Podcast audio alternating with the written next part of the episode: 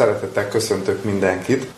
Csak egy rövid bemutatkozás, én Nagy Sándor vagyok, a főiskolának egy oktatója, illetve gyakorló lelkigondozó, és akkor a mai téma, ugye akkor ez lesz ennek a tavazi sorozatnak a záró alkalma, a címe a következő lesz ennek a mai előadásnak, a ragaszkodás a valósághoz, mint a lelki egészségünk egyik nagy alappillére.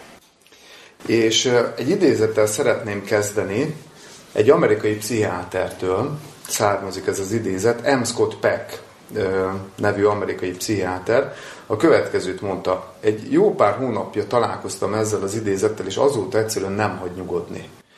És el is döntöttem, hogy akkor erről úgy utána mennék alaposabban ennek a gondolatnak. Következőt mondja, a lelki egészség nem más, mint feltétel nélküli ragaszkodás a valósághoz. Ez egy nagyon egyszerű gondolat, és egy nagyon egyszerű tételmondat, hogy a lelki egészség nem más, mint feltétel nélküli ragaszkodás a valósághoz. És én ezen az alkalmon ezt az egy tételmondatot szeretném nagyon alaposan körbejárni. Mert természetesen nem egy alappillére van a lelki egészségnek. Tehát ilyen értelemben lehet, hogy egy picit leegyszerűsítő ez a mondat, mert több alappillére is van. Én eddig legalább egy olyan hatot hetet számoltam össze, vagy, vagy gondoltam át. Egyébként abból talán jó lenne egy egész sorozatot tartani, hogy milyen nagy alappillérei vannak a lelki egészségünknek, de most csak erre az egyre fogunk koncentrálni. Csak így felvillantok egyet-kettőt, ott van például az önuralom ami nem más, mint mondjuk a szabad választásnak a képessége, a, az önfegyelem, amikor, amikor egy ember, a, és minden embert két hatás ér az életben, nagyon leegyszerűsítve, a jó és a rossz hatás. És a, az önuralom azért egy alappillért, mert, mert hogy képesek vagyunk uralkodni azokon a hatásokon, amelyek a rossz irányba vinnének bennünket. Indulatainkon, haragon, gyűlöleten, irítségen, stb.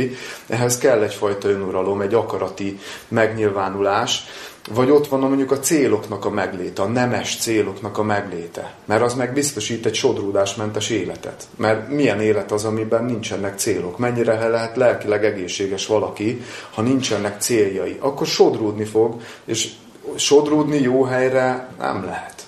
Csak úgy, hogy nincsen semmi, és akkor úgy megyek, és mindig valahogy a jó helyen fogok kikötni. Ilyen, ilyet én még nem láttam. Vagy ott van az önazonosságnak a kérdése. Az is a lelki egészségnek egy nagy alappillére, amikor összhangban vannak a gondolataim a tetteimmel. És ha nincsenek összhangban, és mondjuk valamit gondolok, de nem úgy cselekszek, mondjuk van egy véleményem, de azt nem merem vállalni, akkor ott már mindjárt félelem, gyávaság és egy csomó olyan lelki jelenség megjelenik, amik aláássák a lelki egészséget. Mindegy, ez csak zárójelbe akartam felvillantani, hogy nyilván sokrétűbb ez a dolog, de hogy egy ilyen, ebbe a sorba illeszkedik ez is, hogy ragaszkodás a valósághoz, mint a lelki egészségünk egyik nagy alappillére. És az az érdekes ebben a gondolatban, hogy bárhova nyúlok, költészethez, prózához, a Bibliához, mindenhol megtalálom ezt a nagy alapelvet. Nézzük meg először, hoztam egy verset, hogy hogy, hogy jelenik-e meg ez mondjuk a költészetben. Nem tudom, hogy mikor olvasták utoljára Vörös Marti Mirehája Merengőhöz című versét. Nem fogom az egészet felolvasni, de én akár hányszor olvasom, egyre inkább meggyőződök arról, hogy nem csak a magyar irodalom, de a világirodalom szerintem egyik, hanem a legnagyobb verse. Nyilván ez egy szubjektív vélemény, de, de, de félelmetes mélységei vannak. Az elejét felolvasom meg, utána majd egy-két gondolatot. Így kezdődik. Hová merült el szép szemed világa? Mi az, mit kétes távolban keres? Talán a múlt idők setét virága, min a csalódás könnyen engedez. Tán a jövőnek holdas fátyolában ijesztő képek réme jár feléd, és nem bízható a sorsodnak jóslatában, mert egyszer azt csalúton kereséd. Nézd a világot, annyi milliója, és köztük valódi boldog, oly kevés. Ábrándozás, az élet megrontója, mely kancsalul, festettegekbe néz. Úgy örültem, láttam, hogy itt többen mondták is magukban, meg félhangosan a verset. Szóval ez is erről szól, Vörös Martinak. Több, több mindenről is, de erről is. Tehát itt kimondja az elején, az első harmadának a végén a versnek, hogy az ábrándozás az élet megrontója. Mekkora mondat és mekkora gondolat. Ugyanezt fogalmazza meg a pszichológia szaknyelvén, vagy a lélektan szaknyelvén a pszichiáter, hogy a ragaszkodás a valósághoz, az a lelki egészségünknek, vagy a boldogságunknak egy alappillére. Mert enélkül nem lehet boldog és megelégedett és jó életet élni. De itt azt a, az a dimenzió is megjelenik itt Vörös Martinál, hogy azt mondja, hogy a, a múlt idők setét virága. Hogy, hogy a múlt az nagyon sokszor megszépül. És nem úgy látom már a múltat, mint ahogy ez valójában volt. És megjelenik sokszor egy olyan fajta visszavágyódás a múltba, egy olyan fajta hamis eh, nosztalgia, ami kiragad bennem abból az egyetlen helyből, ahol boldognak lehet lenni, és ez pedig a jelen. De ugyanez vonatkozik a jövőre is, hogy talán a jövőnek holdas fátyolában ijesztő képek réme jár felé. De a jövőt meg sokkal, általában legalábbis sokkal félelmetesebbnek látjuk, mint amilyen egyébként lesz, amikor bekövetkezik. És az is, hát egy, most aggodalmaskodva lehet boldog életet élni? Lehet egészséges lelki életet élni, amikor az ember állandóan fél és rettek, hogy mi lesz a, a jövőben? Ezek mind itt vannak Vörös Martinál. De hogyha ugrok egy picit, itt ez már a vége felé van a versnek. Ja, nem, még nem is, nem is ugrok, mert ugye az ki lehet mondva, hogy ábrándozás az élet megrontója, és akkor ezt még így finomítja, hogy kancsalul, festettegekben néz. Tehát ez is erről szól, hogy, hogy egyrészt ez torz ez a tükör, ahogy mi látunk, ahogy mi nézünk a múltra, meg ahogy nézünk a jövőre, ez torz tükör, torz a szemüveg, ami rajtunk van, és hogy festettegekben néz. Tehát amikor így szivárvány színűre festjük a múltat, meg túlságosan elsötétítjük a jövőt, ez mind-mind megfosz bennünket attól, hogy valóban boldogok legyünk. És aztán itt ki is mondja egyébként a versben, hogy a jelenben egyedül, egyedül csak a jelenben lehetünk boldogak, így mondja ezt, ha van mihez bízhatnod a jelenben, ha van mit érez, gondolj és szeres, maradj az élvel kínáló közelben, stán szebb, de csalfább távolt ne keres. A bírhatót ne add el álompénzen. Tehát olyan megfogalmazások, hogy, hogy szebb, de csalfább távolt ne keres, maradj a jelenben.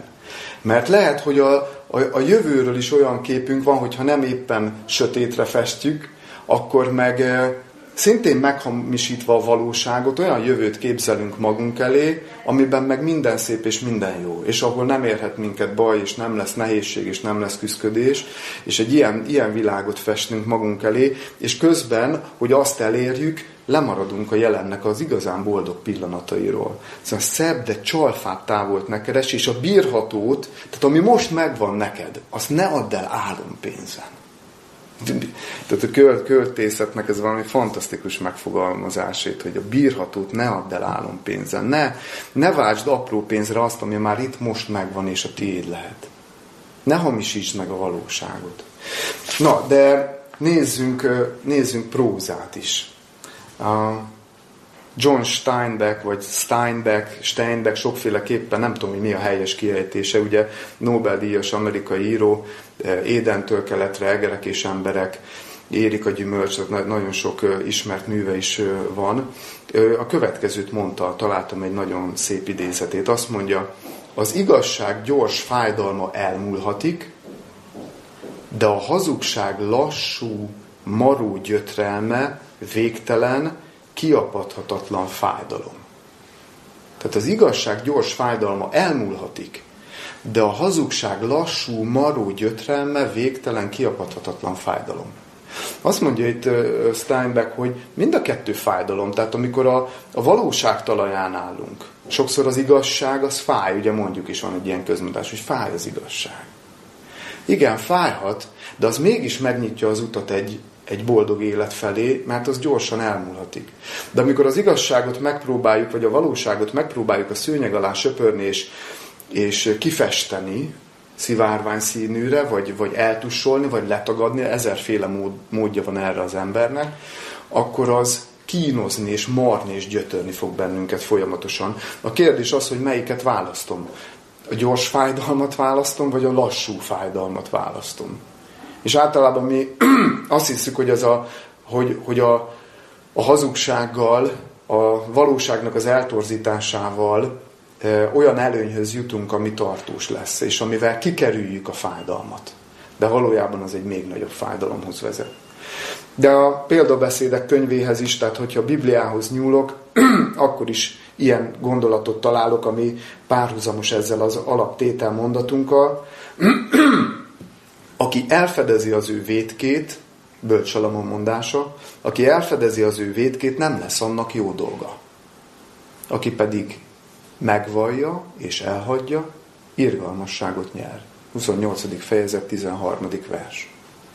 Ugye, ez is milyen értékes, hogy elfedezi az ő vétkét. Tehát valamilyen hibát elkövetek, van egy bűnöm, van egy vétkem, valami rosszat tettem. És hogyha én azt megpróbálom valamilyen úton, módon elferdíteni, nem szembenézni vele, letagadni, önigazolni, magyarázatot keresni rá, áthárítani a felelősséget. Hát nem győzünk válogatni a lelki eszközökből, hogy mennyi módon tudjuk a valóságot elferdíteni. Olyan egyszerűen fogalmaz Salomon, azt mondja, hogy hogy nem lesz annak jó dolga.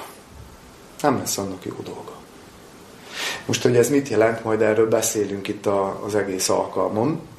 viszont ugye itt ellenpontoz Salamon, és azt mondja, hogy aki viszont nem fedezi el, tehát aki szembenéz vele, megvallja, és elhagyja, és úgy dönt, hogy ő nem is akarja ezt a rossz szokását tovább folytatni, az, annak az ajándéka az írgalom lesz, a szabad élet lesz az ajándéka, ahol már nem lesz lelkismeret furdalás, nem lesznek ezek a gyötrő kényszerek, amik ott vannak az emberben. És olyan érdekes, hogy egyébként a Biblia itt azt, az, azt az esetet tárgyalja, amikor én vagyok a, az elkövetőnek a pozíciójában. Tehát amikor én csinálok valami rosszat, és én meghamisítom a saját uh, a hibámat, vagy a saját bűnömet, a saját vétkemet. Egy helytelen cselekedetet valahogy eltussolok, megpróbálok eltussolni. De van olyan is, e, eset is, amikor meg elszenvedője vagyok a körülményeknek. És amikor elszenvedője vagyok a körülményeknek, akkor is ugyanúgy be tud indulni a realitástól való elszakadásnak a folyamata. És én mind a kettőt szeretném most megnézni, hogy milyen az, és csak példákat hozni arra, hogy milyen az, amikor az elkövető pozíciójában vagyunk, és miért vezet az lelki egészségtelenséghez, hogyha nem nézünk azzal szembe, és nem maradunk meg a, a valóságnak a talaján, meg milyen az, amikor egy elszenvedő pozíciójában vagyok, hogy ott is érvényes vajon ez a tételmondat? Hogy, hogy ott is szembe kell néznem azzal, amikor, amikor velem szemben követtek el valami bűnt, valami rossz dolgot? Azt is el kell fogadni, azzal is szembe kell nézni. Ne, vegyük az, az első esetet, amikor mi vagyunk az elkövetők. Három példát fogok hozni, ezerfélét lehetne, három példát hadd hozzak, indulva a, a kisebb súlyútól, vagy a könnyebbel, és aztán megérkezve a kicsit nehezebbekhez. A személyes példa, triviális. Azért hozom, mert annyira gyerekes, de annyira jellemző mégis ránk felnőttekre, nem biztos, hogy pont így, de, de, de hasonló módon ö, talán ismerős lesz. Egy pár évvel ezelőtt ö, lementem horgászni a feleségemmel a Dunára, és hát ugye a Dunán nagyon sok az ilyen partvédő kövezés, és így pont így az alsó köveken lépdeltem, és egyszerűen megcsúszott a lábam, figyelmetlen voltam, és beleestem úgy félig a Dunába, de csak így lábbal, meleg volt, nyár volt, tehát igazából semmi probléma nem történt, de a reakció reakció mi volt? Feleségem fent volt így a kövezésnek a tetején, rögtön így felnéztem rá, és akkor ő folyamatosan így beszélt hozzám. És az az érzés volt bennem, talán nem mondtam neki, nem emlékszem pontosan de azt hiszem nem fogalmaztam neki meg, de rossz érzések töltöttek el, mert volt bennem egy olyan, hogy miért kellett beszélned, azért estem bele. Tehát ez a, ez a felelősség áthárítás, hogy te vagy az oka annak, hogy én figyelmetlen voltam és beleestem a Dunába ennek ugye semmi köze nincs a realitáshoz. Én voltam figyelmetlen, és hogyha így, így belegondolok abba, hogy, hogy, hogy hogyan is zajló, hogyan is történhetett volna egészséges módon egy ilyen eset, és ugye elképzelem magam előtt ezt a jelenetet, hogy belecsúszok, jó, hát belecsúsztam, szerencsére nem történt semmi, kijövök, leülök egy kőre, leveszem a cipőmet, meg az oknyomat, kirakom a kőre, szárad, és tovább pecázok, és mindez az egész indulatok, harag és, és felelősség áthárítás nélkül végbe mehetett volna.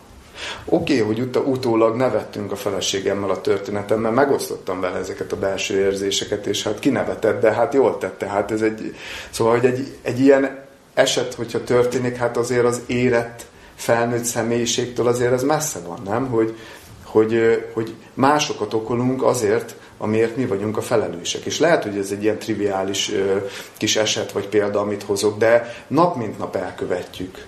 Nap mint nap teljesen irracionális módon vádoljuk azokat, meg áthárítjuk a felelősséget azokra, akik éppen ott vannak mellettünk. Összetörünk egy tányért, jaj, miért voltál itt a hátam mögött, azért törtem össze a tányért. És ez az egyik oka annak, hogy miért van olyan sok családi viszály, hát azért, mert ők vannak a legtöbbet mellettünk. És rögtön, aki mellettem van, arra hárítom a felelősséget. És ha ez a feleségem, ha ez a gyerekem, ha ez a férjem, akkor rá. De hát ez nem egy érett gondolkodás, és nem egy érett személyiség. Szóval a felelősség áthárítás egyébként az egyik leggyakoribb módja a valóság torzításának. Mert, mert teljesen igazságtalan. Teljesen igazságtalan. És, és hogyha belegondoltok abba, hogy ha valaki ebből nem gyógyul meg, ha ezzel nem néz szembe, hogy ő neki ez jellembeli problémája és fogyatékossága, akkor hadd kérdezzem meg, hogy milyenek lesznek az emberi kapcsolatai? Lehet egészséges kapcsolata egy ilyen embernek? Kibírható egy ilyen ember hosszú távon, aki állandóan mutogat, és nem képes vállalni a felelősséget valamiért? Hogy én, én vagyok érte a hibás, aki nem képes ezt az egyszerű gondolatot kimondani? Neki se jó, de a környezetének se jó. Tehát ez egy pusztító dolog. Aztán kicsit nehezebb eset. Van most egy lelki gondozói esetem, egy fiatal ember, a 20, 28 éves, azt hiszem, és három évvel ezelőtt történt egy autóbaleset. Elütötte egy autó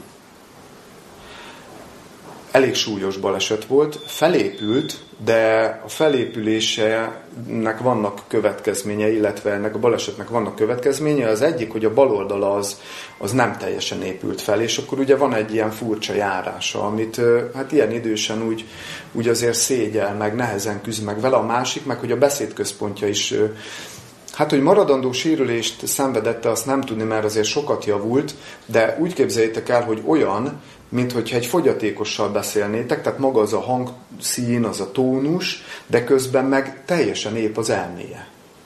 És hogy egy ilyen börtönbe van bezárva, hogy, hogy, hogy amikor beszél, akkor szinte látja a, az embereken, hogy, hogy fogyatékosnak nézik, és közben nem az. Csak nem tudja úgy kifejezni magát. Egy, javul egyébként, de, de azért nem egy egyszerű dolog. Na, de nem is azért meséltem, hanem azért, mert egyébként hát javarészt a, tehát ő 9-10 másodperce a baleset bekövetkezte előtt, ott állt az úttest közepén, és láthatta volna az autós, aki, aki jön, hogy, hogy ő ott van, de valamit, vagy a telefonnal, vagy valamivel babrált, és hát így történt a baleset. És azt képzeljétek el, hogy ez az illető, aki elütötte, még ő pereli azt, akit elütött, mert hogy kár keletkezett az autójában. Na most, szóval be sem ment, hogy a kórházba, hogy hogy vagy, mi van veled, hanem, hanem bele, bemenekült egy ilyen önigazolásba, hogy már pedig fizessél, mert összetört az autó. Tehát az, hogy egy, egy élet ketté tört majdnem, az, az nem számít. Most csak így gondolja, bocsánat, nem baj, hogyha tegezésre váltottam közben, köszönöm. Csak gondoljatok bele, hogy, hogy milyen belső lelki világa lehet ennek az embernek aki, aki még a, a, a kettétört életű embert még megvádolja és beperli, hogy fizessen. Szóval, hogy, hogy egy menekülő űzött vadnak az életét éli, mert annyira nem akar szembesülni a felelősségével, megint a felelősség kérdése, hogy, hogy elütöttem valakit. De hát így a menekülést fogja egész életében ö, választani hogy nehogy már ezzel szembenézek, és akkor megpróbál inkább itt-ott kapcsolatokat keresni a bíróságon, meg a rendőrségen, hogy valahogy ez az ügy el legyen intézve, inkább támad, sem hogy szembenézzen azzal, hogy hát ez az ő felelőssége. De így nem lehet egészséges életet élni. Ezt nem lehet. Lehet persze egy egész életen keresztül csinálni, de hát az egy, az egy megnyomorodott lelki élet lesz, hogyha nem, nem tud ezzel szembenézni.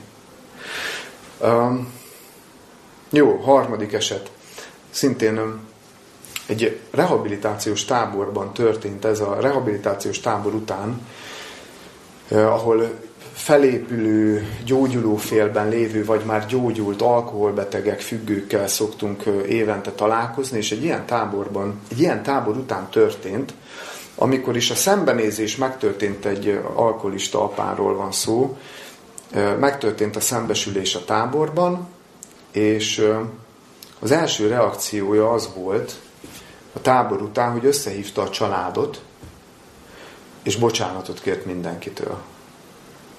Mert rájött arra, hogy milyen borzalmas dolgokat művelt, és hogy ez milyen kihatással volt a, a családtagokra. És ez egy olyan értelemben pozitív példa, hogy amikor szembenéz valaki a valósággal, és a valóság talaján áll, akkor az gyógyítólag tudhatni, még olyan súlyos esetekben is, mint egy több évtizedes alkoholizmus, ami tényleg tönkre tud tenni családokat, és tönkre is tesz.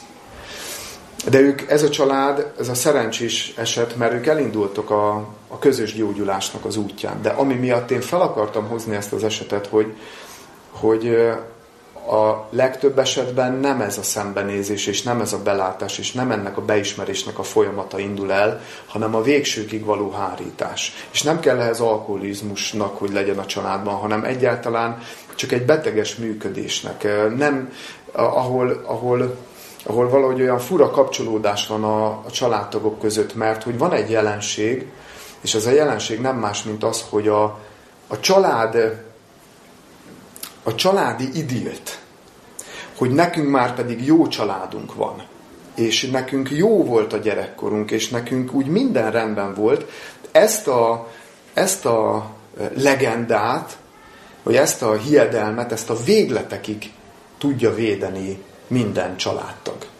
Most leginkább a szülőkre gondolok. Hogy amikor valaki megpiszkálja, és rést próbál találni ezen, ami csak annyit jelent, és a támadást azt nagyon idézőjelbe teszem. Egyszerűen csak amikor valaki rámutat arra, hogy azért nem volt minden aranyból, hogy azért nem volt olyan jó minden, akkor, akkor működésbe lép ez a mechanizmus, és azonnal azonnal így belemenekülnek a családtagok, hogy megmagyarázzák, hogy de mégis. És akkor ennek a mondatai azok, hogy de azért felnőttél, ugye azért volt mindig étel előtted, stb. stb. stb. Csak azért, hogy ne kelljen kimondani azt, hogy elrontottam valamit. Hogy szülőként nem tudtam mindent jól csinálni. Mintha ez akkora tragédia lenne. De azt látom, hogy ez akkora tragédia, hogy az ezzel való szembenézést ezt a legtöbb szülő nagyon messziről kerüli, és inkább védelmez egy ilyen, egy ilyen álomszerű képet, hogy az ő családjukban minden rendben volt. Félelmetes, hogy mennyiszer találkozok ezzel a jelenséggel. És ezzel egyetlen egy óriási probléma van, hogy befagyasztja a, a, a téveszméket, a hibákat, azokat egy ilyen hermetikusan lezárja, és ebben a közegben esély sincsen, hogy a családtagok meggyógyulnának. Mert nem jön elő, hogy beszélhetünk egyáltalán a problémáról. Nem jön elő a valóság. Le van tagadva, le van folytva az egész. És így nem is lehet gyógyulni. Ha nincs kimondva az igazság, akkor nem lehet gyógyulni. Van egy, van egy kirgiz közmondás, ami azt mondja, hogy ruhasara mosással, lélek sara kimondással tisztul. És azokban a családokban, ahol tabuk vannak, ahol nem lehet beszélni dolgokról, azokban a gyógyulásnak sincs meg nagyon az esélye. Egészen addig, amíg fel nem ismerik, hogy, hogy, hogy csak annyi, hogy ki kéne mondani, és, és nem azért, hogy bántsuk a másikat, meg szemrehányást tegyünk, meg nehezteljünk, hanem azért, hogy mindenki gyógyuljon. Jó. Szóval mondom, rengeteg példát lehetne még hozni, de tovább megyünk. Amikor elszenvedői vagyunk egy helyzetnek. Milyen az, amikor elszenvedői vagyunk? Akkor is megáll a tételmondat, hogy azzal is szembe kell néznem? Azzal a helyzettel? És így nyilván adja magát, itt csak két pontot szeretnék említeni, és az első, amivel kezdeném, hogy traumák. Hogy amikor elszenvedünk egy traumát, akár gyerekkorban, akár tinédzserkorban, akár ifjúkorban, akár felnőttkorban, mindegy. Szóval azért én azt látom, hogy a legtöbb ember azért elszenved az élete folyamán egy-két sok traumát. Most legyen itt verbális bántalmazás, legyen fizikai bántalmazás, legyen érzelmi manipuláció, bármire gondolhattok, legyen közöny, legyen szeretetlenség, legyen tekintélyelvű, szigor, legyenek nagyon magas elvárások, amiket még mondjuk gyerekként tápláltak felénk, legyenek a, legyen az, hogy tabusítunk mindent, és nem szabad beszélni semmiről, szóval akármire kérdezhettek, ezeket a gyerek traumaként éli meg. Akkor beszéljünk a traumákról, akkor az a mód, hogy akkor azzal is szembe kell nézni, vagy, vagy, vagy hagyni kellene inkább, nem bolygatni őket, tehát jó van, a múlt volt, elmúlt, nem kell vele foglalkozni, mert minek?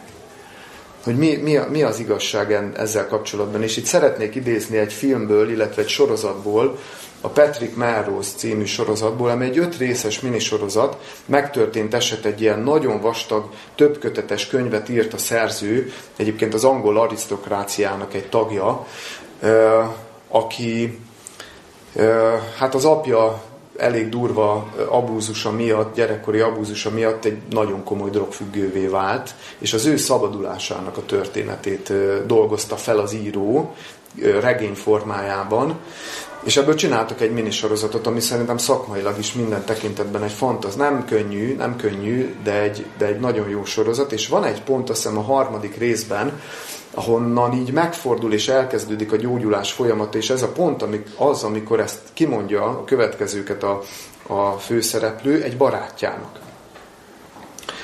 A lényeg az, hogy most elfáradtam a gyűlölködésben. És ha szeretnék kijutni a világba, a való világba, hogy tanuljak, hogy hozzájáruljak valamivel, hogy éljek, és ne csupán túléljek, ahhoz nekem mindezeket ki kell mondanom hangosan. És ott a barátjának elmeséli, hogy mi volt. Hogy kimondja hangosan a dolgokat. És a, kimond, a kimondásnak óriási szerepe van. Mert a kimondás létrehozza a kapcsolatot a valósággal. Mert addig is, addig is mint ami az előbbi kirgiz közmondást, amit idéztem, hogy, hogy akkor a lélek elkezd tisztulni, mert addig is ott volt a, a, a Petriknek a fejében, hogy milyen volt a gyerekkora, és hogy ez milyen fájdalom, és hogy de, hogy, de hogy akkor tudjátok, még csak ilyen árnyakként voltak meg, ilyen, ilyen, ilyen alaktalan ö, jelenségként volt ott a lelkében, amik ilyen, ilyen szellemként vagy démonként űzték, hogy tompítsa a fájdalmat. És amikor ő eldöntötte, hogy ő ezzel szembenéz, akkor ennek az egyik első lépés, hogy megfogalmaz, hogy verbalizálja, hogy mi történt. Mert akkor elkezd formát önteni ez az egész. Elkezd kezelhetővé válni, mert elkezd a valóság talaján állni az illető. Elfogadja, hogy a, az élete része volt ez is hogy nem így kellett volna történnie, és ne, az, amikor arról beszélek, hogy ennek az elfogadása, akkor nem a, nem a belenyugvás igényével fogadjuk el, hogy ez történt, és nem, nem öncélúan, és csak azért, hogy jaj, beszéljünk róla, meg, meg piszkálgassuk ezt a dolgot, a, önmagában attól még nem fog megoldódni, hanem ha, ha megtörténik az, hogy egyáltalán elfogadom, hogy igen, nem így kellett volna, hogy történjen, ez gonoszság volt, de nem én vagyok ezért a felelős, mert mit tehettem én arról gyerekként, amikor ezek a folyamatok elkezdenek végben menni a lélekben, akkor, akkor elkezd gyógyulni a, a, az illető, mert elkezd kapcsolatba kerülni a valósággal. Tehát nem a jóváhagyásról beszélek, amikor elfogadásról beszélek, hanem egyszerűen csak a valósággal elkezdünk összhangba kerülni. Hogy nem menekülünk el többé előle, hanem elfogadjuk, mert csak így lehet feldolgozni. Mert amíg nincsen szembenézés,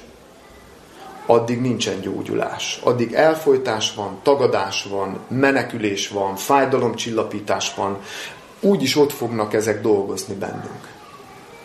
Tehát akkor jobb szembenézni vele, és jobb lezárni. De amíg nem fogadom el, hogy ez történt, addig nem tudom lezárni, mert addig csak, csak ijesztget engem a múlt, és menekülök előle.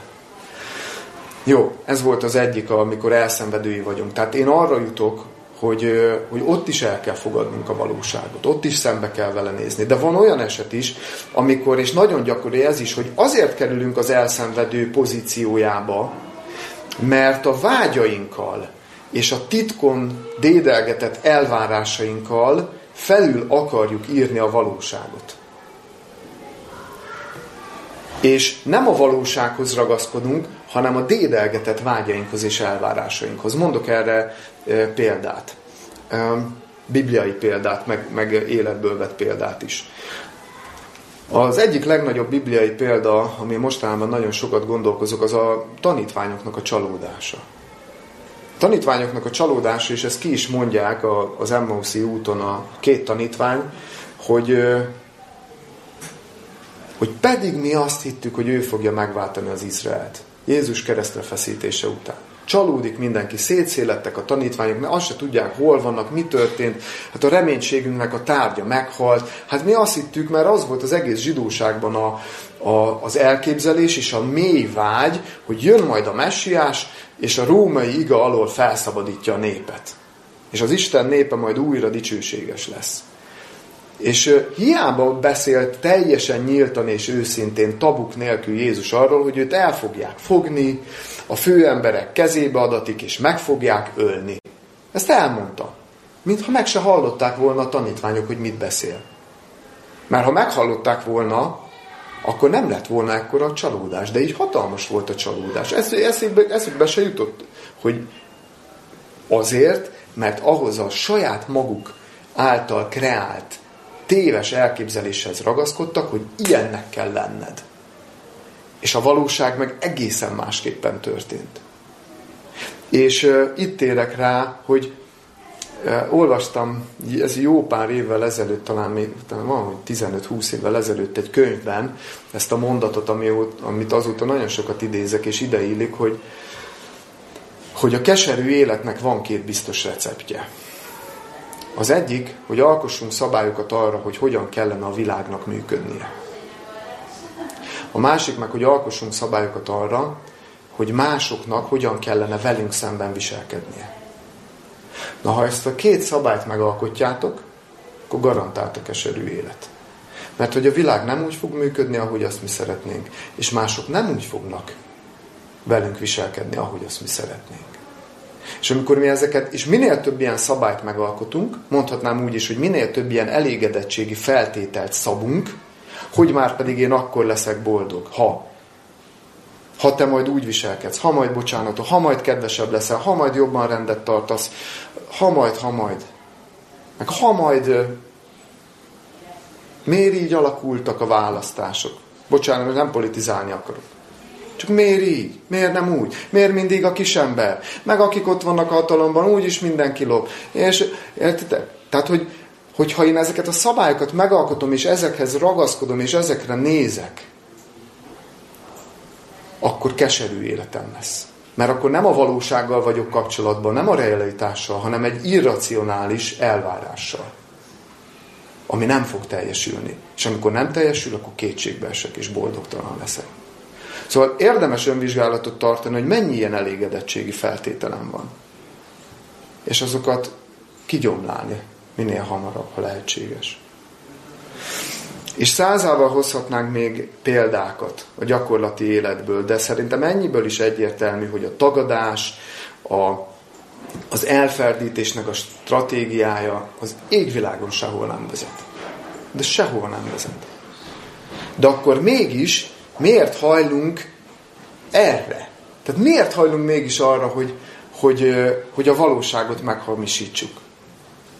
Hogy a realitástól egy festés egyfolytában elszakadjunk. Miért hajlunk mégis annyira erre, sem mint a belátásra, sem mint az elfogadásra? Három dolog.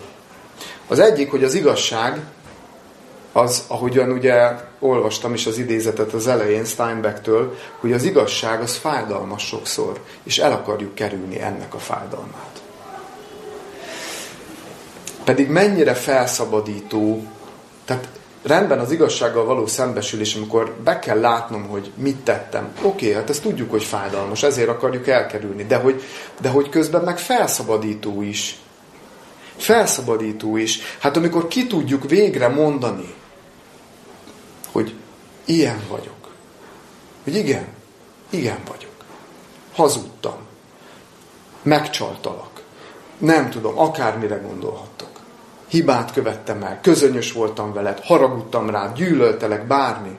Tehát, hogy amikor ki tudom mondani, hogy igen, ez is én voltam. Nem a belenyugvással, és nem a jóváhagyásnak a vágyával, vagy, vagy igényével, hogy én ebből nem változhatok meg. Pont azért kell kimondani, hogy utána meg tudjunk változni belőle. Sokan azt gondolják, hogy úgy működik, hogy jaj, erről nem kell tudomást venni, csak haladni kell inkább, és, és akkor majd megváltozik, majd eltűnik, de nem kell erről beszélni. Én meg azt mondom, hogy szerintem, ha nem mondjuk ki ezeket a dolgokat, akkor nem tudunk mások lenni. Mert akkor mindig az a kényszeres mechanizmus lép működésbe, hogy valahogy így egy jó bizonyítványt állítsak ki magamról. Meg mások előtt jónak tűnjek fel. Miért, miért annyira fontos ez? Hát azért, mert fáj a fájdalom.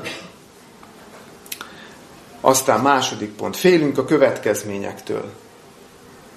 Ezért is hajlunk inkább a valóság meghamisítására, mert, mert, mert félünk a valóságnak a következményeitől. Azaz, félünk, hogyha hibázunk, annak büntetés lesz a vége. Ilyen vagy olyan formában. Félünk a büntetéstől. Emlékszem egy esetre, megtérésem előtt. Én na- nagyon nagyvilági életet éltem, rengeteg függőségem volt, alkohol is, stb. És emlékszem egy esetre, hogy, hogy részegen, ittasan mentünk valami mentünk az utcán, valami, nem tudom, gólyabál volt, vagy én nem is tudom micsoda, és jött ott egy autó, és meg teljesen ilyen felhevült hangulatban, én neki dobtam egy üres, vagy ilyen félig teli sörös poharat ennek az autónak. És ez pont egy körforgalom előtt volt, és érzékelte ezt a sofőr, és láttam, hogy körforgalom után jön oda, tehát jön felénk, mi addig úgy mentünk a csapattal, jön, jön, jön felénk, megáll, száll ki belőle két nagyon nagy darab és indulatos ember, és én ezt az egész jelentet így végignéztem, és hát, na erre mondják, hogy lélek jelenlét. Pedig nem voltam józan, de biztos vagyok benne, hogy a lélek késztetett arra, hogy megforduljak, és mentem szembe ezzel a két emberrel, és már mondtam nekik messze, hogy figyeljetek, be vagyok rúgva, hülye voltam, bocsánat. Ne haragudjatok, nagy marhaság volt ez az egész. És döbbenetes volt, hogy ez a két ember, aki azzal a szándékkal jött felém, hogy most PP vernek, ez így lecsendesedett, megszelidült. Nem, nem kaptam még egy pofont, se kaptam semmit. Azt mondták, hogy máskor ne csináljál ilyet. És akkor visszajöttek az autóba, és elmentek. És ezt csak azért meséltem el ezt az esetet, mert, mert lelki, és ilyen szimbolikus képként akarnám ezt használni, hogy, hogy lelki téren mennyi helyzetben elfutunk ilyenkor. Elfutunk. Nem megyünk szembe a problémával, nem lá, és, és, a, és a, a, a, a büntetés, vagy az attól való félelem, és annak a megtestesítői ilyen alaktalan és arctalan formában közelednek felénk, mint az árnyak. És mi meg szaladunk, szaladunk előlük, és az a, az a döbbenetes, hogy ezt csak azért mondtam, hogy alaktalan és arctalan formában, mert, mert hogy előbb-utóbb már nem is tudjuk, mi elől menekülünk. Mert én amikor megfordultam, hiába voltam ittas, ki tudtam venni az arcukat, a hangjukat, mindenre emlékszem már az egész jelenetre. De lelki téren és szimbolikus értelemben minél többet tagadunk, minél inkább elszakadunk a valóságtól, és minél inkább menekülünk a dolgaink elől, annál, annál nehezebb lesz idővel szembefordulni. Mert egyre több fekete árny fog bennünket követni. És tudjuk, hogy ha megfordulunk, akkor már nagyon nagy büntetés vár ránk. Pedig lehet, hogy nem, és lehet, hogy 15 ilyen alak is megállna, hogyha egyszer végre szembenéznénk vele, vagy legalább egyesével. De nem, menekülünk, és minél több ilyen teher van rajtunk, annál nehezebb szembefordulni. Minél több időt töltünk el a, a képzeletünkben, és a képzelt valóságunkban, és az irracionalitásnak a, a terén, annál nehezebb lesz visszafordulni. Soha nem késő. Soha nem késő. De de érdemes szembefordulni ezekkel a félelmekkel, és érdemes a valóságtalanán állni. Aztán harmadik, azért is inkább hajlunk erre, mert ez a könnyebb. Ez a könnyebb út. Az emberi természetünk mindig keresi a könnyebb ellenállást. És a könnyebb ellenállás irányba, irányába hajlunk. Megúszhatom ezt az esetet egy füllentéssel.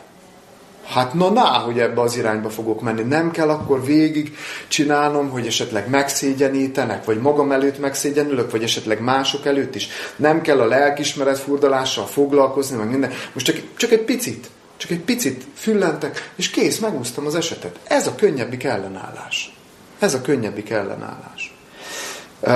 Csak a helyzet az, hogy, hogy nem lehet megúszni ezt a lelki fájdalmat és a lelkismeret furdalást. Azt csak odázni lehet, és annál nagyobb erővel fog aztán a végén csattonni rajtunk. A Fegyver Nepper című filmben van egy jelentet, amikor két zsaru üldöz egy fegyverkereskedőt, és mindig kicsúszik a kezeik közül. És az egyik jelenetben befogják a repülőjét, amint épp visz fegyvereket, és mennek utána, és, és leszáll egy Afrikába egyébként, leszáll egy ilyen nagy síkságon, ez a fegyvernepper, szól gyorsan, mert egy olyan helyen száll le, ahol itt ilyen törzs, törzsek élnek, és szól nekik, hogy ingyen fegyver van, és oda megy a rengeteg ö, ö, ember, és elkapkodják, és kiürítik a teljes repülőnek a rakományát. És mire odaér a két zsaru, teljesen üres a repülő. Nincs bizonyíték.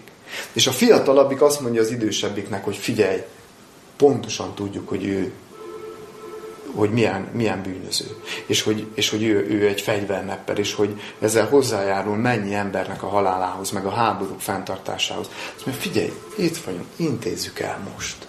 Lőjük le. Hát te is tudod, én is tudom, hogy lőjük le. Senki nem fog róla tudni. És erre ennyit mond a, az idősebb rendőr, hogy de mi tudni fogjuk. Azt mondja, de mi tudni fogjuk. Tehát az idősebb rendőr pontosan tisztában volt vele, hogy a lelkismerete az élete végéig gyötörni fogja.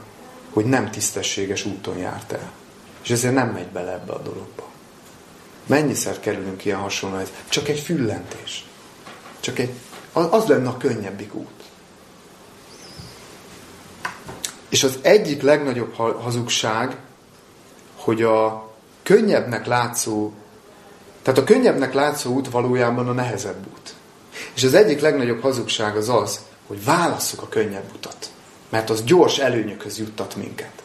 Az a gyorsan le tudunk egy csomó mindent. Tudjátok, honnan ered ez a hazugság? Ez a, ez, az, ez a, ez a legalap, a hazugságoknak az alapja.